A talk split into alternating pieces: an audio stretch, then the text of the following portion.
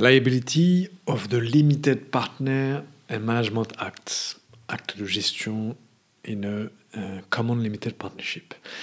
Hello and welcome Bertrand Mario, registered attorney in Luxembourg, May 19, 2021.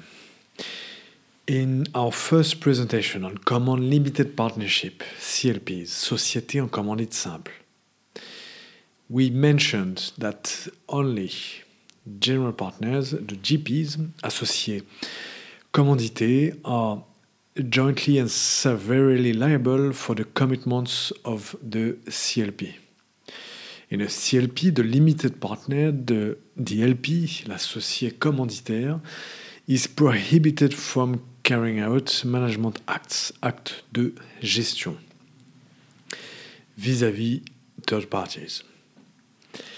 However, if the LP were to engage in acts of management, actes de gestion of the CLP vis-à-vis third parties, he would be held indefinitely and jointly severely liable vis-à-vis third parties for all the partnerships agreements, for all the partnerships commitments relating to the said acts of management.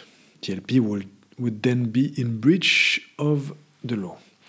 The LP would also be held indefinitely and jointly and severely liable vis-à-vis third parties if she, he, has habitually acted in a management capacity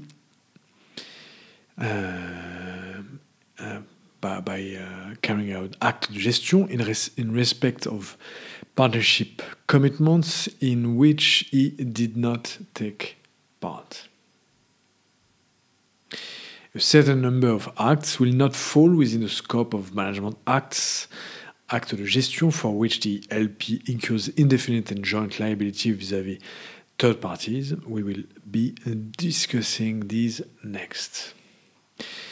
References for today, Article 310-3, paragraphs 3 and 4, 310-3, paragraphs 3 and 4 of the Law of 10, August 1915 on commercial companies as amended. We can also refer to our article What is a Common Limited Partnership? CLP SES. It was the first presentation as we referred above, April 29, 2021, Bertrand Mario.